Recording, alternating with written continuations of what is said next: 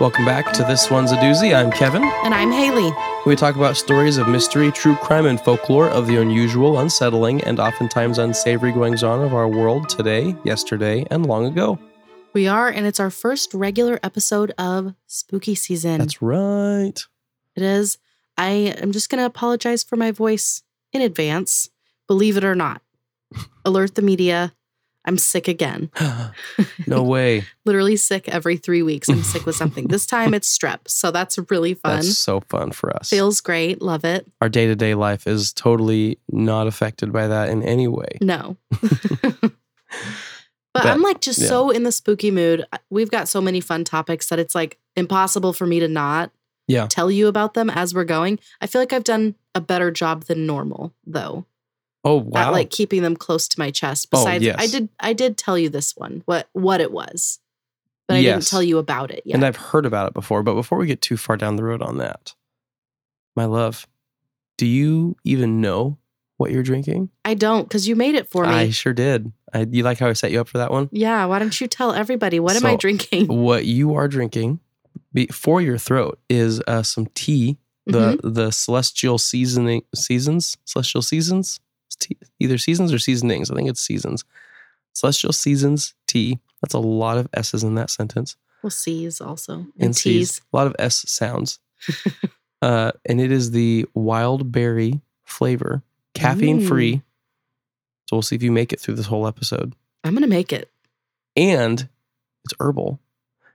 Wow. Plus, it's got a little dash of some honey from Wahoo, Nebraska, Wow. just to really, you know, take you home. Shout out to Norbert's. Norbert's bees. Norbert's bees. They make the best honey. I mean, all bees make really great honey, but I really like Norb's. Yeah, that's fair. What about you? What did you make for yourself? Well, I almost never have this. In fact, I had forgotten it even existed until a friend ordered it for me after Hmm. a concert that you and I went to together. Oh, yeah. And uh, it's a little not exactly the same, but she ordered me a Sprite and a whiskey, which I was like, Sprite and whiskey, do those go together? Of course they do. It's a whiskey sour, basically. And uh, so I was like, oh, well, we've got some 7 Up and I've got some whiskey. So I'm going to do one of those. Wow. We both sound very enthusiastic tonight. I know.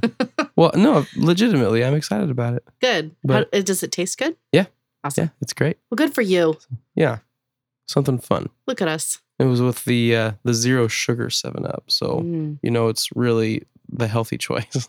It is better, I will say. And it Yes. tastes pretty good. That's one of like top the top tier zero sugars, in my That's true. opinion.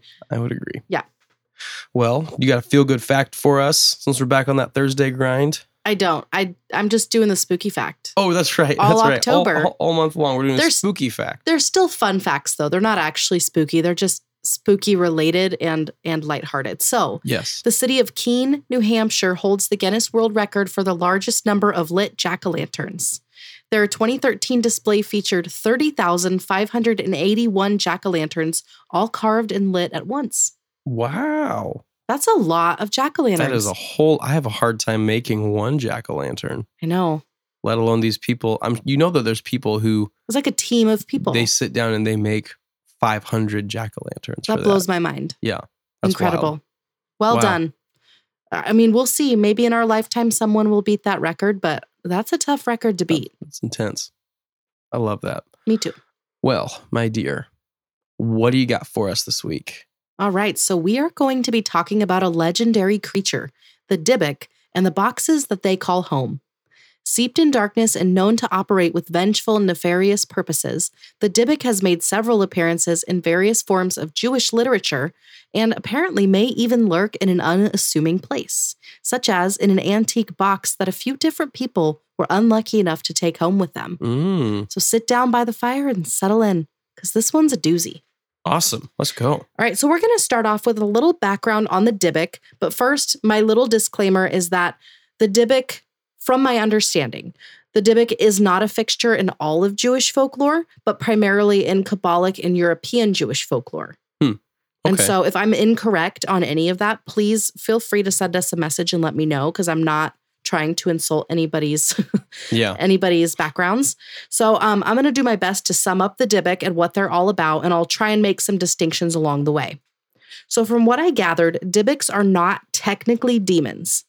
However, according to Kabbalistic mythology, Dybbuks come from the dominion of evil, referred to as the Sitra Ahra, or the other side. Oh, I probably butchered that. My apologies. So thinking of it as an like inversion of the divine world, the other side is indwelt and ruled by demons, while it's angels who have dominion and responsibility to care for our world. Hmm. And so a Dybbuk is a kind of like it's like an offshoot of a demon. From Okay. what from my understanding. So the name Dybbuk comes from the Hebrew word davik, meaning to cleave or to cling. So the Dybbuk is a parasitic evil spirit who possesses the body of another person. The very Hmm. act of an evil spirit clinging to its host is also considered to be an inversion of the idea of clinging to the Father, once again taking a light concept and flipping it on its head. Oh, okay. Yeah, that makes sense. So in Kabbalah, demons are a character that are very common, which is why Dybbuks and demons can be so easily conflated with one another. Demons can take many shapes, such as appearing as a dog or a cat, where Dybbuks are depicted as evil spirits who would cling to the souls of those who were denied entry into Gehenna, which is essentially Jewish purgatory. Hmm. They may also cling to souls that were lost or had unfinished business during their lifetime that they needed to complete or atone for in the afterlife. I've also seen it explained that the Dybbuk may attach to the soul of someone who was improperly buried or had their grave disturbed. Hmm. So, either way, the Dybbuk would possess and then steer the lost soul into a living human's body, which was mutually beneficial for the Dybbuk and for the lost soul. The soul would have a host, and the Dybbuk could get up to some serious debauchery. but we'll talk more about that in just a minute. Okay. So, interestingly, the word Dybbuk didn't appear in Kabbalah or Talmudic literature, despite their importance to the Jewish faith. Instead, it's believed both the Old and New Testament of the Bible featured these figures, but with a different name, Hmm. such as an unclean spirit, an evil spirit, or a quote, spirit of insert negative term here. Oh, okay. Interesting. It's believed that these were actually just informal names for Dybbuks. Hmm. We see plenty of examples of unclean spirits in the New Testament, particularly in the Gospels. And I mean, take your pick because there's a solid handful that Jesus himself dealt with. And so, according to this belief, all of those unclean spirits could be classified as Dybbuks based off of how they behaved and what the possession process looked like in each of those stories. Wow, that's really interesting. Yeah, so Hmm. evil spirits are mentioned far less in the Old Testament, but there are still a few examples, such as in 1 Samuel 18, where we see Saul being overtaken by, quote, a spirit of melancholy Mhm. or a, quote, distressing spirit. And then David came in with his harp and played him a little jingle to try and like rid the king of his problem. But then Saul lashed out in uncharacteristic anger at David's song, opting to throw a spear at him, which further indicates that he had been possessed. Wow. So he was acting erratically. He was Oh, yeah. like overtaken by anger, all of these things that were not common in his behavior. Yeah. Well, and if I remember correctly, there's even a point earlier on in that story where David comes in, plays his harp, and the evil spirit does leave Saul. Mm, So, like, there's a little bit of a contrast of like, it works one time, but then the second time it doesn't, maybe because Saul's been fully possessed or fully, sure. you know, clung to. whatever you want to say. Spooky. Yeah. Yeah. So the word Dybbuk first appeared sometime in the 16th or 17th century in spoken Jewish practice, and then in Jewish literature in the 17th century, and was believed to be part of a process known as the transmigration of souls, which is a process that's kind of similar to reincarnation. The overall idea was that the human soul was capable of reaching perfection, but not in one lifetime. 16th century mystic Isaac Luria believed that the Dybbuk was part of that cycle, in a sense, and so he used the figure to explain his transmigration theory. This idea was accepted in a few different Second Temple circles and was spread and became more widely accepted as well. Hmm. So, where does the Dybbuk fit into this? Yeah. Luria believed that there were souls that had committed such serious atrocities that they were no longer allowed to transmigrate and thus had to attach to other lost souls in order to complete self perfection, or perhaps in spite of that very idea. Mm. But those souls would then need a physical host, thus possessing whatever poor soul they could latch onto. So does that make sense? Yes. Yes. It makes It's sense. kind of like their origin yeah. is is birthed in that transmigration process. Yeah. So there's a whole lot of of history happening um, across a pretty wide range of a timeline. Because Mhm. what what's described in the Gospels, we assume is within the first century, early first century, Mhm. and then this whole concept really doesn't come to uh, really any clear articulation until you said the mid 16th century. Yeah, like in spoken practice, but not written until the 17th century. Yeah. So even Mhm. still, it takes then it's that much longer till it's even written about. Right. There's a lot of time between those two play between those two things to uh-huh. like kind of live in the gray area of it, um, which is interesting. And then you also brought up uh, Second Temple writing kind of Mhm. stuff, hmm um, which for anybody that doesn't already know what that is, um, that's primarily Jewish writings that happen after the the Old Testament is is is basically closed, right? Yes. So I believe that the Second Temple time period is after the last book of the Old Testament, and it goes through the Roman siege of the temple in 70 AD. Okay, If I if I remember Cool. correctly. cool. Yes. Great. So those are those are just pieces of writing that kind of help set set the tone for that, and that's also where a lot of divergence I think happens in hmm Judaism and Christianity Mhm. is with those books, Yeah. which is interesting. Um, and so that's kind of some.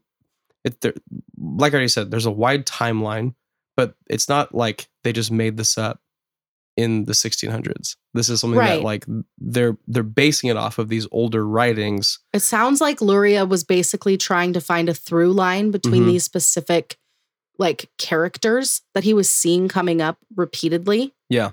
And that was how he explained what those were and then how they would fit into his theory that souls can transmigrate. Hmm. And so it was like he was attempting to build a bridge from the beginning of the Second Temple time to where he was at in history. Yeah.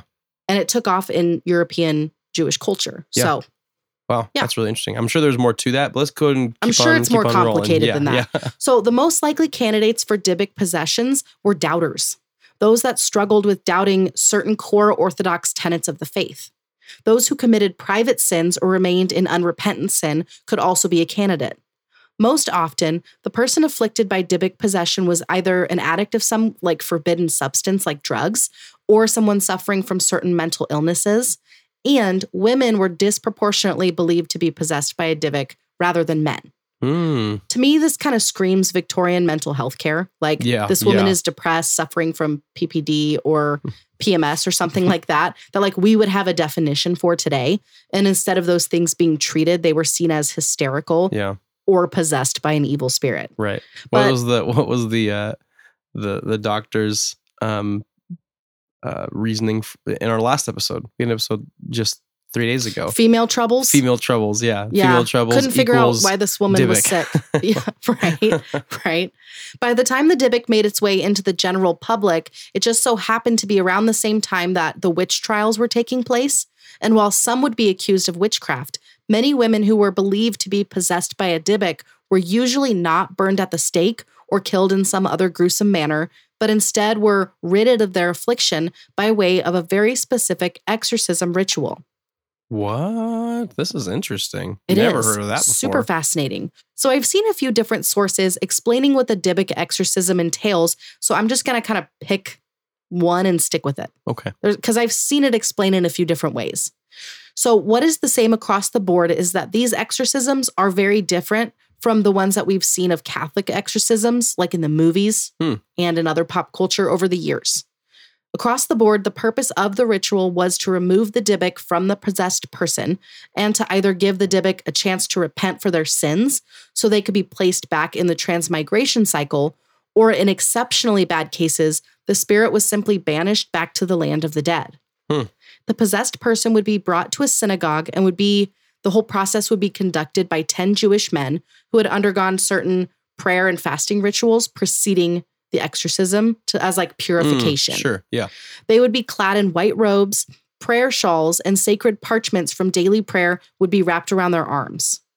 From there, the rabbi of the group would address the Dybbuk by name. He'd either go into the ritual knowing the name of the Dybbuk because they'd already identified themselves at some point during the possession, or they would get the Dybbuk to admit its name at some point during the exorcism process. But it was important for the rabbi to know the Dybbuk's name. They would then list out the known sins committed by the Dybbuk spirit in life and use those sins against it, either as a threat so the spirit would realize how serious its offenses were and so they could attempt to make it right, or to weaken it enough to drive it out. Wow. Does that make sense? Yeah. Yeah. Okay. yeah.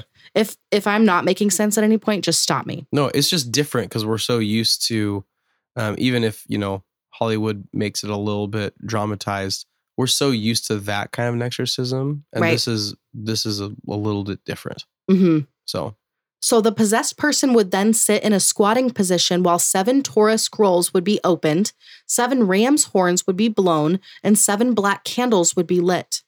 Hmm. The men would then recite certain prayers or psalms and chant, chant God's name with different pronunciations.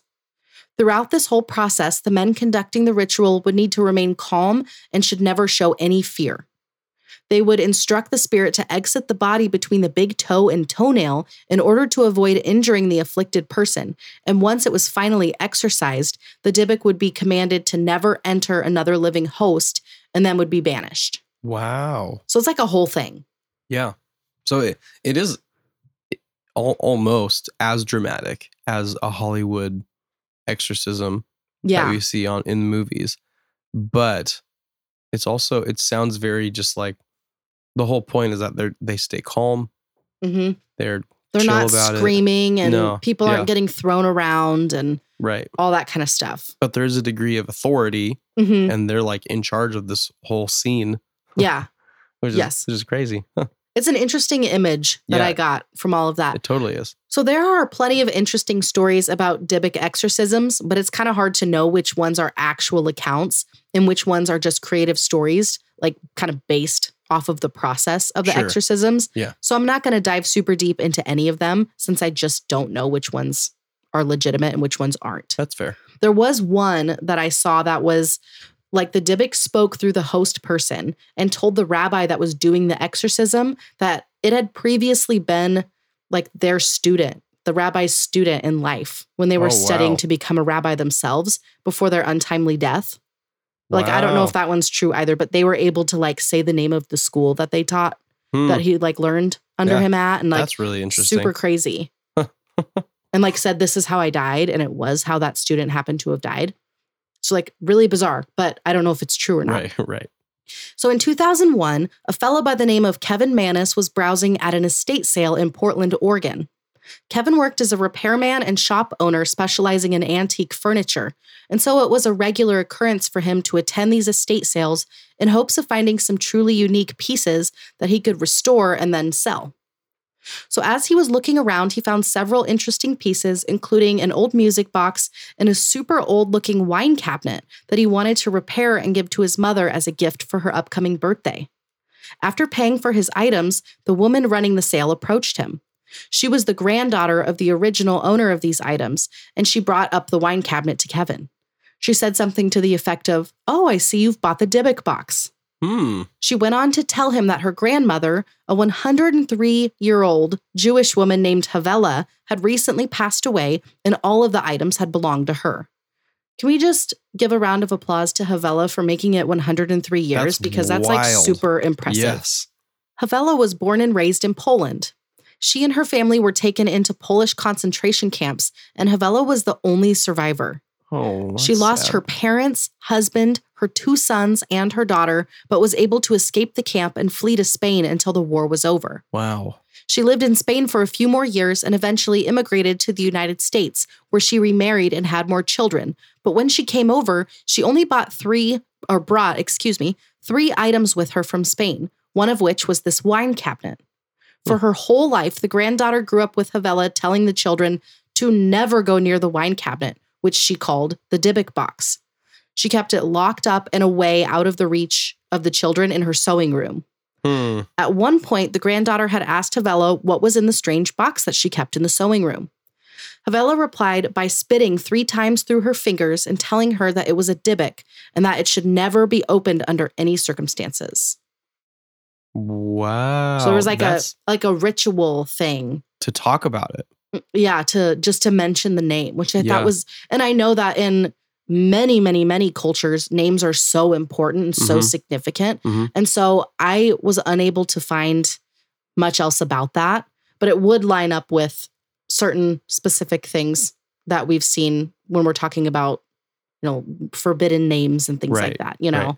Like Yeah. that kind of idea. Yeah, and the rituals of like spitting three times through through your fingers, like there were seven Torahs and seven rams. Like there's a Yeah. numerology element to it, Yeah. which is really interesting. Super fascinating. Um, but it's all tied together with this strange entity. So, Yes. Yeah.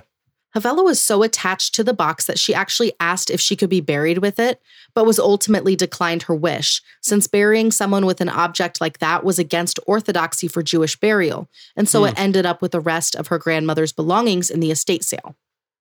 Kevin kind of felt bad, like he was somehow intruding on this family's history by taking away such a central heirloom, so he offered to give it back, even going as far as to allowing the granddaughter to keep the money that he'd spent on it, but she refused. Kevin insisted, telling the woman that he didn't want to take away a keepsake from her family. And at this, the woman actually got upset at him, screaming at him that he had bought it and that they'd made a deal. Oh wow. Kevin tried to apologize, but the granddaughter interrupted, asking him to just leave. She began crying and quickly walked away from him. Kevin thought that the whole exchange was a little odd, obviously, but he didn't think much of it once he got back to his shop. He simply put the wine cabinet in the basement and planned on working on it over the next month so it would be ready in time for his mom's birthday. Hmm. From there, Kevin opened up the shop and told the saleswoman working that day that he'd be back after he finished running some errands. A short time later, like within 30 or so minutes, Kevin got a call from the store. It was the saleswoman, and she was absolutely hysterical. She screamed at Kevin that someone had broken into the basement workshop and that whoever it was was breaking things and screaming obscenities, and worse still, whoever it was had locked the iron security gates and the emergency exit, so she was trapped inside of the store with whoever this monstrous person was. Oh my gosh. Kevin told her to call the police, and before he got a response, his phone died. So 2001, Oh my gosh. leaving him racing back to the store in fear for the well being of the shop and, more importantly, for his saleswoman's safety. hmm When he got there, the gates were still locked. He had to finagle with them, but was able to finally get inside. When he got in, the woman was in one of the corners of the store, curled up in a ball, sobbing like almost like half catatonic, half hysterical. She was like in shock. So she had been terrified. Yeah.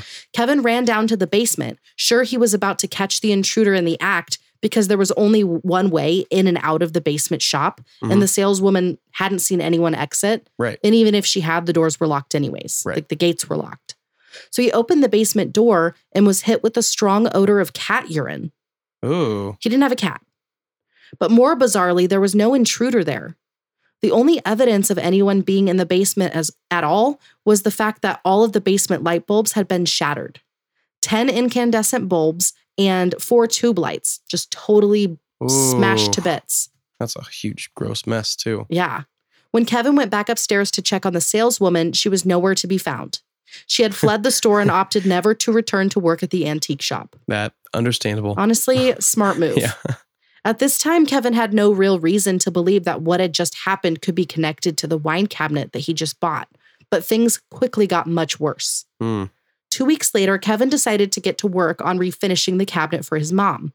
He was able to get it open, and inside he found one 1928 US wheat penny, one 1925 US wheat penny, one small lock of blonde hair bound with string, one small lock of black brown hair bound with string, one small granite statue engraved and gilded with Hebrew letters, which he was later told spelled out shalom, one dried rosebud, one golden wine cup, and one very strange black cast iron candlestick holder with octopus legs. Hmm. That is a little strange. It's like a conglomeration. Yeah. He put the items in a box, intending to send them back to the family, and then he got to work on the cabinet. He actually decided not to refinish the piece because it was so unique and so well made. And he also found a Hebrew inscription on the box, which kind of added to the charm. Yeah. So he decided he was just going to carefully clean it with lemon oil. And soon enough, it was in fabulous condition, the perfect gift for his mom. Oh, that's so He's sweet. all excited about it. Yes, except. Except Kevin couldn't get together with his mom, Ida, on her actual birthday, which was October 28th, but the two made plans to get lunch together three days later on Halloween, October 31st. Fun. Ida came to the shop and the two were excited about their lunch plans, but before taking off, Kevin decided to show his mother the wine cabinet, informing her that he'd found it and restored it for her as a gift for her birthday. She really loved the piece, and as she stood admiring it, Kevin stepped away to make one quick phone call before the two would head out. In the five minutes that he was gone, however, something terrible happened. Oh, no. Kevin returned to where the cabinet was and found his mother unresponsive sitting in a chair, expressionless with tears rolling down her cheeks. She had suffered from a stroke that would leave her hospitalized. And although she survived, Ida was left partially paralyzed and even unable to speak for a short time due to the severity of her stroke. Oh, my. So, like, we're going from something Oh. being like a little bit creepy and spooky to like a serious medical Yeah. crisis. Yeah. Thankfully, she would regain her ability to speak and she could understand what people were saying to her. And so, before she could speak again, she would point to letters on a board to communicate with doctors and Mhm. family who came to visit her. The following day, Kevin went in to go see her. And while he was there, Ida pointed to the letters N O G I F T, no gift. He thought maybe she was confused, like maybe she was saying that he never got her a birthday gift. So he gently reminded her that he had gotten her a gift. I, I got you that cabinet, remember? To which she responded by spelling out the words H A T E G I F T, hate gift. Oh, wow. he just sort of giggled and told her not to worry about it and that they'd go pick out something different later when she was feeling better. Sure. So he's not really connecting anything Right. all that strange. Right. He just thinks my mom suffered a medical incident. Right. And because of it, maybe like because of the medical incident, now that's associated with the gift or right, something. like- right. yeah.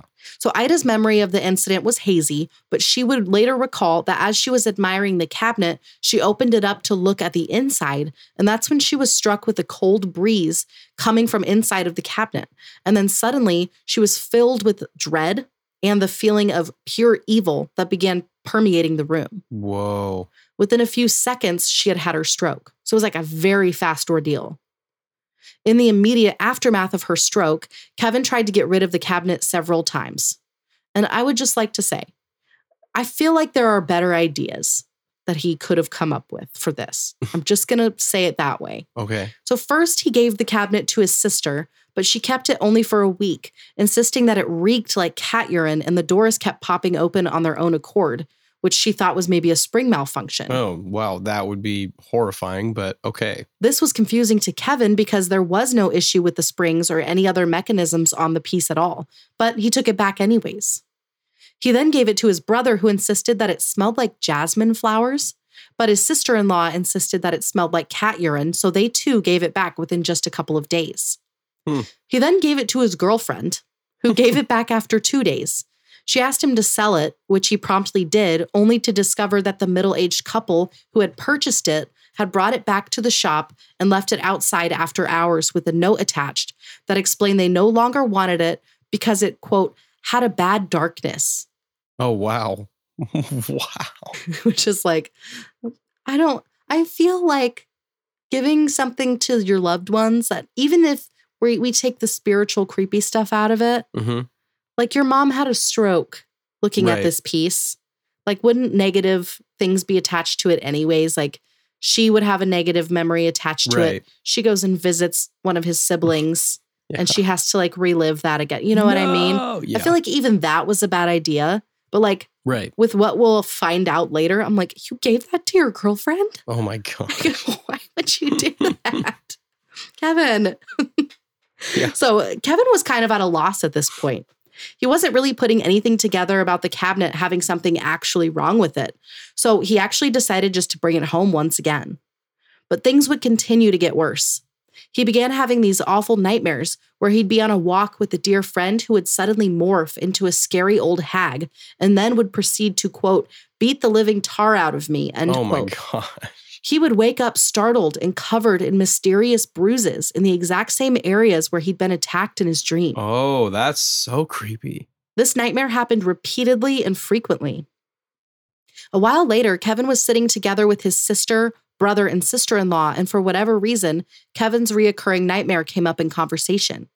His siblings froze as he explained the demonic, sinister appearance of the old hag in his dreams, and he was stunned to learn that they had all had the exact same dreams. What? They were able to figure out that they not only had the same dream, but that they all had it when they were in the possession of the box. Weird. Which oh my that was the light bulb for Kevin. Right. He finally realized that maybe something's not quite right with this Maybe cabinet. there is something dark about Something this is afoot, certainly. Whew.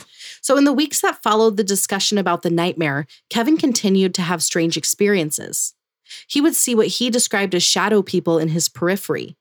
When he locked the cabinet in his outside storage unit, he would be awakened by the sound of the fire alarm going off inside of the unit. But then he'd run outside and go unlock it and like look inside. He discovered that not only was there no fire, but that the whole unit smelled horribly of cat urine, which I feel like I probably should have mentioned this earlier, but Kevin didn't own a cat Right. like nowhere. You did. You did mention that. Oh, I did. Oh, Yeah, yeah. yeah, When I, when yeah. he, he smelled it at the shop. Right. None of these people own cats, so it doesn't make sense that he's getting that smell. Right. Well, and it's odd that that wasn't something that he noticed when he bought it. Mhm. He doesn't notice it in any other like s- time. He's- Well, his he puts it one in brother- the shop to sell it. Doesn't smell like it. Yeah. People are noticing it in like particular moments. It sounds like. yeah. Well, and then that so one weird. sibling of his, I think it was his brother, smelled the jasmine flowers. Right. It didn't smell like urine to him. And like jasmine and cat urine smell very different Those are from each not other. the same thing. They're Yeah. very different. So Kevin would continue having the nightmare about the hag beating him up, and several more odd things would happen. He would wake up to the feeling of someone breathing on the back of his neck, despite the fact that he was sleeping alone. The Hmm. shadow figures would begin chasing him down the hall or would come running at him from out of nowhere. The lease to his store was also randomly terminated without cause.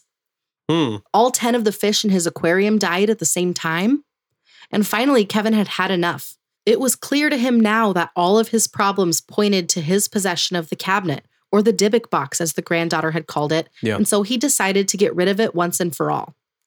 He was immediately opposed to the idea of destroying the box because he was worried that if he did, that whatever was attached to it would remain with him. Hmm. But after doing some digging, he quickly figured out that there was a market for items that were believed to be cursed. So he actually listed the Dybbuk box for sale on eBay in 2003.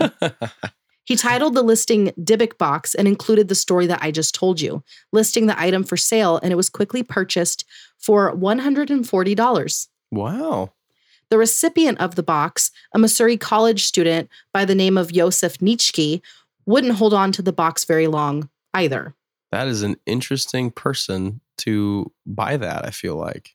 Yeah, He has- agreed. He has, an interesting name for it. He lives in Missouri. He's a college student, you said? hmm That's a very strange person to buy something like that.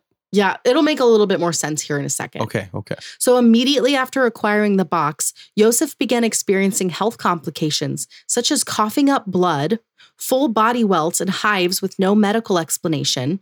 Uh, he suffered random hair loss and a string of other terrible incidents back to back. And so, with the help of his roommate, he sold the box again on eBay, this time for $280. Oh, turning a profit though. Yeah. But Yosef was just relieved to get it off of his hands.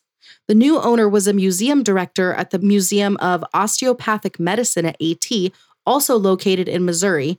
And this guy was named Jason Haxton. Hmm. So, from what I was reading, Jason Haxton worked at this museum, and Yosef's roommate also worked at this museum. And so I think there was like a shared Oh, interesting. interest Okay, in yeah. things like that. and Yeah, so yeah, then, yeah. hey, I was just talking about this with the buddies at work. You should totally get that. It's really cool. Whatever. And Yeah. so then Yosef brings it home, doesn't work out. He's able to resell it. Yeah, So that's pretty cool. immediately after receiving the box, Jason was also hit with a string of violent bad luck, starting first with his physical health. He dealt with bleeding from the eyes, Oh, general illness, terrible nightmares about being attacked by an evil hag, etc. Oh, crazy. Very There's that creepy. back again. Yeah. Yeah. Haxton did whatever research he could about the box in order to uncover what was actually going on with it. He was a skeptic and very science minded, and so he was not immediately bought into the idea that the box definitely had some evil entity attached to it. Mhm. But still, his like, he called it a tidal wave of bad luck, Hmm. was miserable enough and seemed to be so unrelenting that he's like, all right, there must be something to this. Sure. Eventually, he went on to write a nonfiction book about his experience and about what he learned about Dybbuk's and Dybbuk boxes, selling the rights to his story in the years to come. Mm. In 2012, the movie The Possession was made, loosely based on Jason's experience, and he and Kevin Mannis were both consulting producers on the film. Hmm. Wow. That's crazy, actually. Yeah. Interestingly, there were plenty of odd occurrences surrounding the production of the film, such as unlit lights suddenly exploding and all of the props being burned in a fire after production on the film had wrapped. No way. Yeah. Wow. In 2016, Zach Bagans finally convinced Jason to sell the box to him so he could put it on display, and quickly it became one of the most famous pieces at his museum, being labeled as the most haunted object in the world at the Haunted Museum, and the notoriety of the Dybbuk box has only grown in the year since. Wild. In 2018, Bagans planned on opening the box on live TV but opted not to, claiming to be struck with an intense sensation of absolute dread and being reduced to tears as he approached the box. A short time later, Post Malone, Posty, Old I love that this isn't the first time that we've talked about Post Malone on here. so Post Malone visited the museum and the two went back to go look at the Dybbuk box. So as Bagans was touching the box and talking about it, he rested his hand on it. Posty then put his hand on Bagans' shoulder and immediately recoiled, feeling as though something was terribly wrong. Hmm. In the, mo- uh, the months that followed, Post Malone was in a plane accident that required an emergency landing. He was in a high speed car accident. His home was broken into, etc. And so many credit this string of occurrences to his indirect contact with the Dybbuk box. That's pretty wild. And then in 2020, Bagans actually did open up the Dybbuk box as part of his quarantine special, a four part series that culminated in the box being opened once and for all. yeah, that was definitely something that we needed in the Like, middle dude, of that year. Like, Read the room, buddy. he also, so this is super weird. So when he opened the box, he supposedly heard someone whisper the name Kevin and evil. Mm. He also heard the sound of a child's voice. He claimed to have seen a pair of evil eyes emerge in a fog when it was finally opened, and they filmed the whole thing. So I actually haven't watched it, I haven't either. I have so but I it's have very heard- wild. This is where I've heard of it because up until this point, the only the only uh, things that I r- recall ever learning about the Dybbuk box is the movie The Possession, which I'm pretty sure you and I watched, Yeah, we did. and uh, the fact that Zach Bagans has the box in his museum. And Mhm. we, when we were in Las Vegas, we were like, "Should, Should we, go?" Yeah. and we didn't. Um, but that's it. That's all that I know about this. So those are the little bits of information that I'm aware of in the quarantine special. But that was a you didn't watch it? I I haven't seen it. No, me neither. So we should find now- it at some point. now we know what we're gonna watch next. I think. Yeah, we, we might have to. So, in the years since the original 2003 eBay listing, Kevin Mannis gave an interview to Charles Moss with Inverse in June of 2021, and he claimed that his listing was a work of creative fiction. Hmm. He challenges anyone to find any literature or other sources about Dybbuk boxes from before 2003, insisting that nobody will ever find it because he invented the term and wrote the listing, having a feeling that it would gain some level of traction. But since the notoriety of the Dybbuk box didn't hit the mainstream until Jason Haxton's book release, and then the release of The Possession in 2012, there's sort of a rivalry between the two men, Hmm. each insisting that the other would have never had a career surrounding the Dybbuk box or would have made a cent with like Right. from their individual work on it. Right. So, Hmm. and I like it's weird because I actually don't really disagree with either of them. I I feel like I would side more with Kevin for being the one to, who created it, but like Jason knew where to take it. Yeah, that's true. You know, That's true. So it's from- still very. It's it's a little strange and a little bit disheartening to hear someone say, "By the way, s- to spoil all of this, I made it up." yeah. like I almost I'm didn't in- Oh. include that, but I was like, I kind of have you kind to. of have to. Yeah. I kind of have Yeah. to. He said that he would tattoo your name on his forehead if you could find any reference to a Dybbuk box before his listing on eBay. That's interesting. mm-hmm Okay. Well, So, from my understanding, that's where the story ends. The illusion and fantastical story of the cursed Dybbuk box being revealed as a carefully concocted hoax. But still, this hasn't stopped the craze. Dybbuk boxes have their own slew of fans on online stores such as eBay and Etsy, and there are even YouTube videos of users opening Dybbuk boxes that they claimed to have bought from the dark web. Mm. And while people like Kevin Mannis, who is Jewish and knew of the Dybbuk legend, will say that the very idea of a Dybbuk box is silly, others still have shared stories with their own bad luck after acquiring a Dybbuk box of their own. And so you never know. It actually might be a possibility. And so, if you stumble upon an old cabinet in a thrift shop or at a garage sale, make sure you ask the right questions before bringing it home. And that is what I have for you today. wow. That is insane. Yeah, I had to ruin the fun at the end, but You you did, but that still doesn't necessarily like it's still a it. great story. It's a great story. And is he also saying that like the story of the grandma that came from Yeah. Poland that's all fictional? Yes. Okay, interesting. So even with that being the case, that if that's true that he made it all up, then there's still something interesting about what a Dybbuk is. Yeah.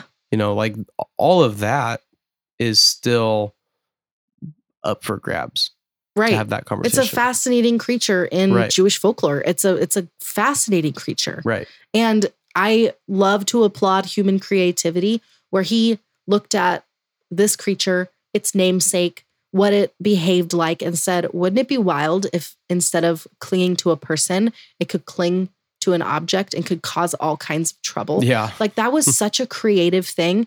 It was like, I mean, he was just so ahead. He he really tapped into something Right. very fascinating, based off of an old, old, old character. Right. Well, and it's a little bit of a similar kind of story as a year ago this month we talked we had an episode about cursed objects, Mhm. specifically some cursed dolls, Yeah, and that's its own famous thing that people have made movies about. yeah. Um, Remember those little Celtic figures? Yeah. Oh, I do vaguely, yeah. Yeah, there was that little one, and everybody who had the thing with them had terrible accidents, and some of them were kind of funny, like the guy's zipper broke Right. On the way to like go give a huge right. like talk at a conference or something. But, like other people like broke an arm and Right. like got a head injury. It was Right. like serious. So this is still based on those kinds of stories, Mhm. something that could happen, whether it's a Dybbuk or not, who knows, whether it's um, actually attached to that piece. You know, no one knows whether Mhm. whether if it's true at all, whatever. But the concept itself itself still has legs, which is really interesting to me. And it's mm-hmm. like that's entertaining Yeah. for what it's worth. It is. And it's also like it's not the first time we've heard of it of an item being cursed or having yeah. something attached to it or whatever. This mm-hmm. is just the one that the guy that made up the story told us. You know, that's yeah. really the only difference. Right. So it's really, really wild, really interesting. I thought that was a fun one. That is super fun. Well, everybody, thank you so much for listening to the unusual, unsettling, and unsavory story today. If you are not already, please make sure that you're subscribed to this podcast on your favorite listening platform and that you leave a glowing five star review or whatever equivalent a five star review is on that platform. Um, those do help so much to get other people who uh, listen to podcasts like this to be exposed to this one. So please do that. Also, if you're not already, go ahead and follow us on social media on Instagram and TikTok at This One Is a Doozy and on Facebook, This One's a Doozy Podcast. And uh, comment, like, share the stuff that we're posting up there and, you know, interact with us there. And for even further interaction, you can connect with us directly over on Patreon. My love, why don't you tell everybody a little bit about Patreon? Yeah. So you can follow the link in our Instagram bio or our Facebook about section, or you can go to patreon.com slash juicypod. And for $5 a month, you can support our show. Supporters on Patreon get access to all of our episodes ad free, as well as two monthly bonus episodes that are exclusive, very special, only for Patreon. And for the whole month of October, there will also be a weekly bonus episode exclusive on Patreon as well. Oh, yeah. All right. Well, with that, we will see you next week. At really tomorrow, actually. We'll see you tomorrow because we've got some special uh, fictional stories happening all month long as well. That's on Patreon. Oh, that's just on Patreon. It is.